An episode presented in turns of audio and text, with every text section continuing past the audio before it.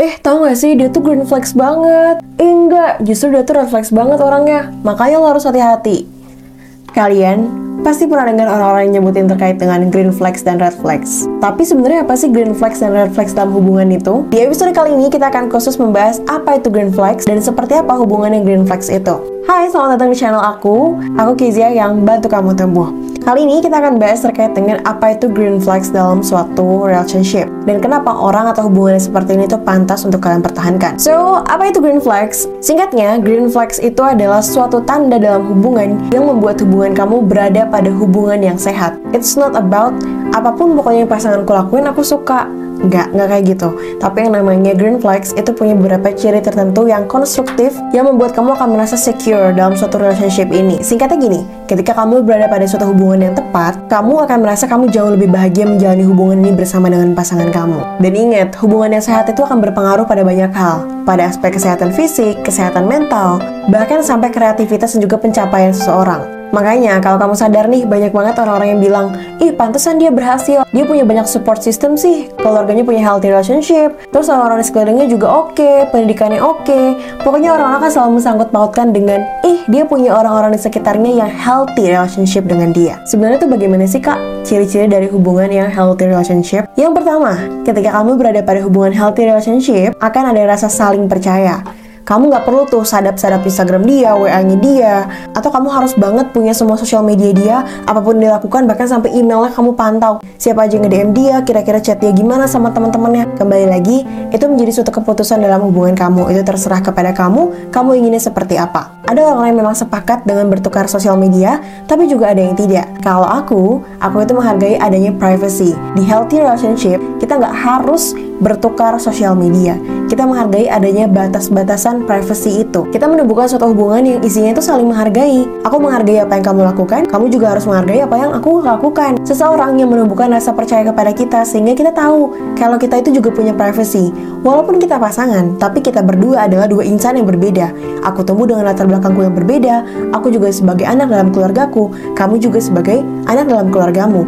Aku sebagai pegawai di dalam kantorku, aku juga sebagai rakyat di dalam masyarakat orang ini akan menghargai privasi kamu. Dia nggak pernah merasa bahwa, oh aku tuh superior loh dibandingkan kamu. Ketika orang itu menghargai kita, dia nggak akan mikir, aku tuh ada di atas kamu. Sehingga dia jadinya insecure. Laki-laki biasanya jauh lebih insecure ketika perempuannya itu punya uang atau punya kedudukan yang jauh lebih di atas dia. Tapi perempuannya justru kebanyakan lebih insecure kalau laki-lakinya lebih dari dia, misalkan dalam aspek materi atau lebih good looking. Yang kedua adalah kamu merasa secure karena hubungan kamu punya boundariesnya. Ini berkaitan dengan privacy, batasan mana yang boleh dan tidak boleh kamu langgar. Dari awal kamu udah menentukan kalau di hubungan ini aku pengennya seperti apa, apa yang boleh dan tidak boleh kita lakukan. Dia nggak posesif sama kamu, dia nggak over banget dalam mengontrol hidup kamu. Kamu itu adalah manusia yang bebas loh. Ketika kamu ternyata dikontrol, yang bener-bener dia tuh pengen kamu nggak boleh keluar sama ini, harus pakai baju ini, sama siapa aja, bener-bener hidup kamu diatur. Lalu apa gunanya menjadi manusia? Karena justru yang paling dibutuhkan manusia adalah sebuah kebebasan. Tapi pada intinya, kita semua punya ketidakbebasan kita masing-masing. Kalau kita udah nggak cukup bebas, kenapa kita harus menambah-nambahkan lagi beban dengan orang yang selalu mengekang kita? Hubungan ini akan menjadi hubungan yang saling mendukung. Dan yang ketiga, hubungan ini penuh dengan komunikasi. Kamu bisa mengomunikasikan apa yang ada dalam pikiran kamu, dan dia bisa mengomunikasikan apa yang ada dalam pikiran dia. Ini menjadi salah satu permasalahan utama dalam hubungan ya, karena gini, kita mungkin bisa mengomunikasikan kepada dia. Aku tuh orangnya gini loh, aku nggak suka banget ketika kamu lagi seperti ini. Atau kamu bilang, biasanya ketika aku marah, aku tuh diem dulu. Tapi aku diem, mungkin akan perlu waktu. Yang ditangkap orang itu, oh berarti kamu diem perlu waktu mungkin cuma sehari dua hari. Komunikasi itu sampai, tapi dia nggak paham maksud kamu. Ketika kamu bilangnya mungkin nggak cukup jelas, atau mungkin ada banyak hal yang justru masih pertanyaan dalam diri dia, tapi dia nggak tanyakan karena dia pikir di situ udah jelas. Kita bisa mengomunikasikan pada orang, tapi terkadang bentuk komunikasi kita salah. Ada yang nggak sampai di dia dan dia juga nggak sampai di kita. Orang yang punya hubungan healthy relationship, dia bisa benar-benar sepaham dan dia tuh tahu apa yang kita mau, bahkan tanpa perlu kita banyak omong ke dia.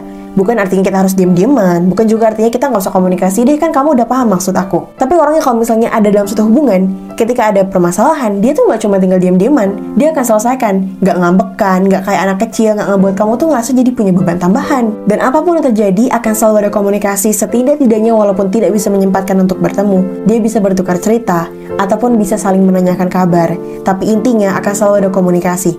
Nggak perlu komunikasi yang 24 per 7, nanya kamu lagi apa, di mana, sama siapa, udah makan apa belum, gak usah seperti itu.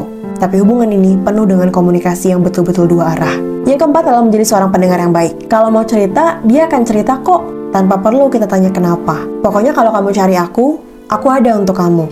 Dia menjadi pendengar yang baik untuk kita. Kisah kita aman di tangan dia. Dia adalah tipe orang yang akan memberikan saran, bukan akan melarang kita. Dia membuat kita merasa kita itu nyaman dengan perasaan kita sendiri. Hubungan yang sempurna itu kan datang bukan dari sananya, tapi hubungan itu dibentuk. Dalam suatu hubungan, menetaplah dengan satu orang. Lalu kalian nikmati prosesnya bersama-sama. Yang dengan dia, kamu bisa ngobrolin banyak hal, dan yang dengan dia, kamu ngerasa bisa jadi diri kamu sendiri. Buat yang pengen cepet-cepet nikah, kalian ingat gak katanya Kak Arif Muhammad? Carilah pasangan yang bisa lo ajak ngobrol tentang semua hal apa pun itu. Karena fisik akan memudar pada waktunya. Tapi yang dari awal sefrekuensi, akan lebih long last. Karena yang nyaman dilihat, akan kalah dengan yang nyaman diajak ngobrol. Yang dengan dia, kamu bisa menjadi diri kamu sendiri dan dia bisa menjadi dirinya sendiri. Berikutnya adalah tipe yang orangnya peduli. Aku ingin membangun suatu hubungan dengan orang yang paham tentang mengapa aku terdiam, bukan seseorang yang ikut marah ketika aku terdiam. Seseorang yang justru bertanya alasan mengapa semua ini terjadi dan orang yang memperbaikinya. Aku harus bilang sama kamu kalau wanita itu berbahaya terkadang. Wanita itu adalah cerminan diri kamu. Dia akan melakukan copy paste terhadap apa yang kamu lakukan. Ajari dia berbohong, maka dia mungkin akan berbohong. Ajari dia menjadi orang yang lebih baik, maka dia akan menjadi lebih baik. Ajari dia untuk tidak peduli, maka dia akan jauh lebih tidak peduli. Ajari dia untuk tidak bergantung pada kamu, maka dia akan bertingkah seolah-olah tidak membutuhkan kamu. Berikutnya adalah orang yang tidak menjelek-jelekan mantannya. Kamu mungkin ngerasa ketika ada orang yang PDKT sama kamu, dia ngejelek-jelekin mantannya itu seperti, oh berarti aku tuh udah seberharga ini ya di mata dia. No, girls. Itu salah. Karena bisa jadi suatu saat, kamu akan ada posisi dia. Kamu bisa jadi akan berakhir tidak baik dengan dia. Aku nggak ngomongin nakut-nakutin ya, tapi memang pada kenyataannya adalah seperti itu. Jangan sampai kamu bersama dengan seseorang yang terlalu sibuk mengungkit kesalahannya masing-masing, sampai kalian nantinya lupa pernah bahagia bersama. Membenci itu melelahkan, dan kalau dia masih membawa-bawa benci pada mantannya, dia bukan orang yang berbahagia. Kamu akan capek hidup bersama dengan orang yang bahkan tidak bahagia dengan hidupnya sendiri. Berikutnya adalah orang yang berjuang bersama.